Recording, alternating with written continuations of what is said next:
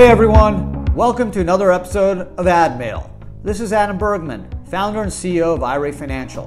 I'm here to help you find the answers to the most frequently asked questions from my clients about self directed retirement accounts. If you want to learn more, you can subscribe to our YouTube channel and follow us on social media. Just search IRA Financial. Hey everyone, and welcome to another episode of AdMail. I'm Adam Bergman, tax attorney and founder of IRA Financial. On today's AdMail, we're going all solo 401k. Yeah, three solo 401k related questions because uh, I just felt like it. Why not? I feel like solo 401k sometimes gets the short end, and a lot of the questions I'm getting on the self-directed IRA. So I figured, why not?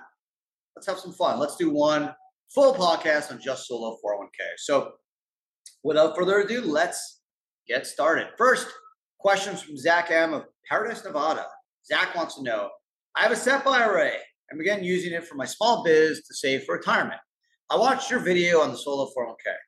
If I'm under 50 years old and max out my SEP, would moving to a solo 401k make sense? So it's a great question. So number one, congratulations, Zach, for maxing out. If you're maxing out your SEP in 23, you're putting away 66K. That's amazing. Um, great job. So why would you go solo over SEP? Well, generally the first reason is you can hit your maximum quicker, right? A SEP is a pure profit sharing plan. So assuming Zach, you have a solo 401k, maybe you have a single member LLC, generally can do 20% of your comp up to 66K. So if your net schedule C is 200K, you'd be able to do 200K times 20, which is 40K. So clearly you're making a lot of money. You're doing really well. Congratulations.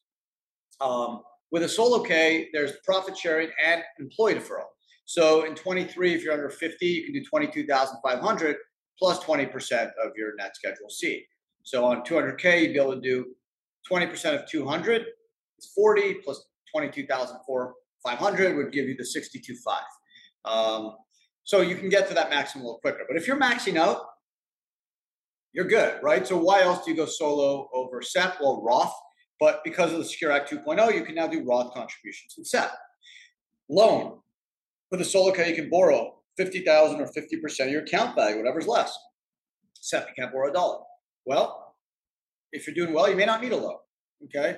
Um, so if you don't need a loan, Roth or not, it's not an issue anymore. You're maxing out um, you can do alternative assets with a SEP or a solo. Honestly, for you, Zach, if you're happy in the SEP, stay in the SEP world. You do not need to go in the solo 401k world. Uh, it's rare that I say that, but not everyone gets to max out their contributions like you're doing. If, for example, you made 100k and you had a single member LLC, you'd only be able to do 20k. Whereas if you did a solo K, you'd be able to do the 22,500 plus the 20%, which would basically double the amount you contribute. So because you're maxing out, Zach, I think you're good. No need to spend more money. But um, if you need the loan or there's some other reasons, uh, like asset credit protection, then solo would work, but not uh, a necessity. Second question is from Ricky D of Lowell, Mass. Ricky wants to know I need some money to pay off some credit card debt. I get you, dude. I'm self employed and I'm considering opening a solo 401k with you. With high interest rates, does the solo 401k loan still make sense? So, listen, I always say beggars aren't choosers, right? If you need the money and you have some money in a 401k and you're able to do a loan, um, you get 50,000 or 50% of your account value, whatever's left. So, the upside is you get to touch the money, right? If you have money in a 401k plan and you're under 59 years old, you're not going to have access to those funds because you don't have a plan triggering event. So unless you can satisfy a hardship, which you still have to pay tax, the loan's the best tax efficient way to get money out of a plan. The downside is as of May 4th, 2023, and we'll see interest rates go, the prime interest rate, the lowest interest rate you can charge yourself is 8.25%. That's a big number, right? Um, it's a lot higher than it was during COVID, which was 3.25%. The good news, Ricky, is that money goes to your plan, which is you. So yeah, you're paying a higher interest rate, which is still lower than probably what you're paying a credit card company, upwards of 20% plus. Um, but Ricky, the beauty is that if you have the ability to pay back the loan, and that's the key. You got to be able to pay back the loan. Okay. So let's do some math here. Um, let's say you borrow 50K. Okay. It's a five year loan. Okay. You pay back um, quarterly um, interest rate of 8.25%. Okay. Your monthly interest and principal um, is thousand dollars and nineteen cents and eighty one cents. So the total interest over five years is eleven thousand one eighty eight. If you did instead of eight point two five percent, if you're back in COVID, three point two five percent. I'm just going to give you a little uh, math to play with. You would um, your total interest would be four thousand two forty. So you're almost like tripling the amount of interest you're paying. Okay, so you know, just think about it. Um, obviously, the interest rates are a lot higher, um, but again, that money is going to you. So you can look at it this way: on fifty thousand dollar rate of return, you're getting eight point two five percent versus three point two five percent in COVID, which is good. Guaranteed eight point two five percent. You just need to make sure you can pay it, right? You just got to make sure you can make uh, payments. That's the key. Um, if you can't make the payments, then uh, obviously not worth talking about, right? So it's all about making the payments. But if you can do it, then you're looking at a situation where you're able to get you're able to get um, a lot more money into your plan. Okay, so um, there you go. Great question. Um, loans are going to get more popular. I, I read somewhere um, a few days ago that uh, this is actually the lowest saving rate and the highest uh, debt rate that individual uh, Americans have had in history. So um, things could get ugly. So I get you if you got to tap at your plan, just make sure you can pay it back. Third and final question on today's podcast is from Chris T of Corpus Christi, Texas.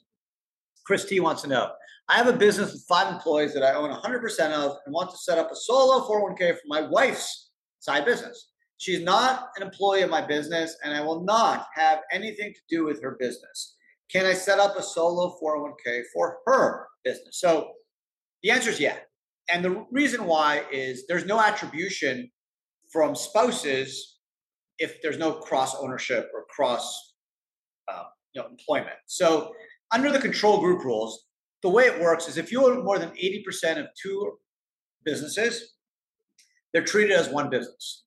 And there's also rules for brother sister corporations um, and some affiliated service type companies. But just to keep things simple, based off your fact pattern, Chris, if let's say you and your wife own 50 50 of both businesses. So you had this business, you had five employees, 50 50, and then you have this other business, and let's say one sold tacos and the other one sold, uh, I don't know, uh, trees.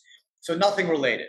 But the fact that there's common ownership, right, 50 50 50 50, over 80%, there's attribution between family members like spouses you're basically deemed to own more than 80% of both businesses. Department of Labor will consider you one business, and therefore you'd have to offer your plan to all your employees in both businesses. But here, in your specific fact pattern, you have a situation where you own a business, your wife is not involved in that business, and then your wife has a business and you're not involved in that business. There's no cross affiliation, there is no cross ownership or cross employment. Therefore, there'd be no attribution, and therefore your wife would be able to have a solo 401k for her business. Only she would be able to participate, or her other partners. You would not be able to participate in her plan. She should not be an employee or participate in your business with the five employees. Keep both businesses separate, no cross ownership, no cross employment. Chris T, you're good to go. Um, that's it. That's another ad mail in the bag. I hope you guys um, enjoyed today's podcast. Um, it's a lot of fun. I uh, appreciate you guys spending some time with me. If you have questions, let me know. Love to hear from all of you. You can send an email to info financial, leave a comment on our amazing YouTube channel, um, Facebook, Twitter, Instagram. You can find us, uh, and uh, we are excited to hear from all of you. So, um, this podcast is only as good as the questions I get, and it's been really damn good over the last, I don't know, three or four years. But uh, let's wrap it up. Let's get some more questions in. It's more fun when the questions are more challenging. So, send them in, and um, just keep listening because I will eventually get to your questions. Otherwise, have an amazing, amazing rest of your day and take care.